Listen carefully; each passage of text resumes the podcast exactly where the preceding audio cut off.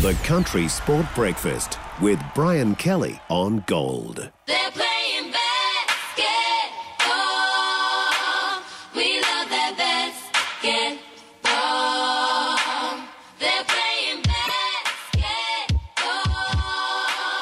We love that basketball. Yeah, we love our basketball, particularly uh, producer Mark Kelly here on the Country Sport Breakfast. The next round of the Sells N B L gets underway with the Southland Sharks hosting the Nelson uh, Giants. The Sharks will have a new face at the helm, though, for this evening match, following the news that head coach Rob Beveridge and the assistant coach Leighton Hedleton are both isolating due to the government, government's COVID requirements. So they've called on veteran Sharks player Andrew Wheeler to take over the duties. He's got the coach's clipboard for tonight's match.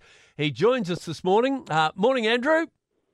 Morning, mate. How are you? Yeah, very, very well, thank you. What a wild week. When did you find out you'd be hanging up the basketball boots and getting the clipboard?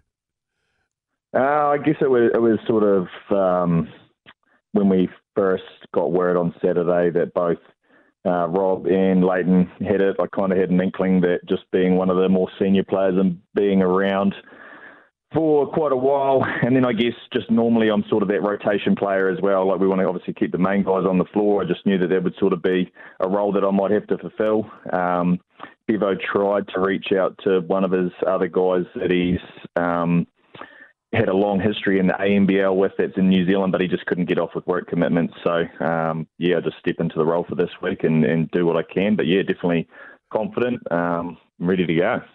You're not completely new to coaching either, are you? Because you actually coached the Southland under twenty-three teams. Yeah, yeah, we had a good um, run last year with and Connor and Ethan and Quake and Tom Cowie and those boys. They all play with me, so uh, they've got a little bit of experience what it's like to see me coaching, so they're all having a bit of a laugh, knowing that I get to do it in front of a big crowd now. How was first practice then this week with the whistle round your neck instead of being out there holding onto a ball and throwing it around? Uh, first day, I actually I actually suited up as well. Um, we we did have a couple of players that sort of had had just normal sickness last week, so um, just manpower on the floor actually needed to get out there. And no, normally I'm quite a vocal person as well, anyway. So um, just keeping that level of intensity up. And, and then yesterday we sort of had a full contingent except for Alonzo, uh, so I could sort of step back out and just just do that proper coach's role and just focus on what my role will be tonight.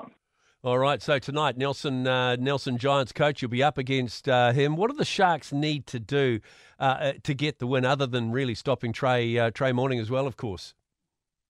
I think uh, looking after the ball is a big one for us. I think we're we're quite high on turn average turnovers um, at the moment. So just you lose the possession game when you're turning the ball over, and you obviously don't get enough shot attempts. And, and if you're not getting that, that high quality shot attempts, then you're just not scoring points. So looking after the ball and absorbing their pressure, because they, they're quite a uh, pressure up the court, defensive orientated team as well. So just making sure we manage that and not get taken out of our stuff. And then I guess just sort of fight back with a bit of that pressure themselves. Um, and just, yeah, it should be a good battle. We've just got to play with that desperation, because obviously if we lose this one, our record's going in a bad way. So the boys all want to get up a lot. So can't take any excuses into this week. We've got to get a win. Yeah, good stuff from the coach. Two wins, uh, four losses, though, for the season. What do you think's been the big issue starting off? Um, a little bit of flow. Like I said, the turnovers, we've definitely been a little bit careless with the ball. Um, we've had some new players coming in and out with sickness and stuff like that. Not, not that that's really an excuse. I just think um, some of these teams have been up and physical and with us, and I, I just don't think we've responded quite well enough to that early on in the season. So it's just absorbing that pressure a bit more and not getting taken out of our stuff and just learning to be more assertive. Um, the boys are all capable of it, but yeah, we just obviously had two games where we had that close loss to Franklin, um, seventy-five seventy-nine, where they just, just that little bit of pressure just took us out of a few things, and just, just those games we can't afford to lose against those teams. You mentioned sort of illness and things like that. You've had a few players in and out. Are the Sharks close to being at full strength for tonight's match?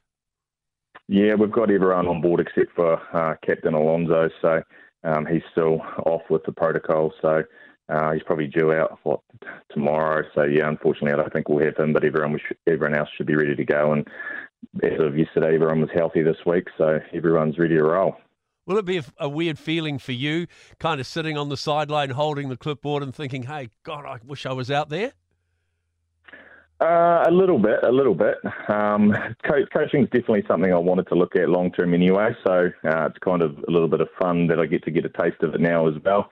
Um, within the group, I kind of see myself as a bit of a leader and sort of holding players accountable and setting standards, because if, if you leave it to a coach all season and trainings and stuff like that, it can wear them out and the players can get sick of one person. So I kind of try to act like a, a senior person in training anyway. So I don't think it's it's too much of a change. Obviously, just in that in the timeouts and stuff like that, making those game reads and being the one to sort of just keep keep the boys on track. That that's slightly different, but in terms of me being a leader within the group, I don't think it's not like they're not used to hearing my voice yelling at them sometimes.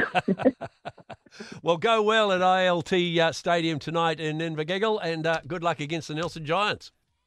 Thanks very much for that, mate. ninety percent of parenting is just thinking about when you can have a break. And when you do take a break, enjoy the Parenting Hangover podcast.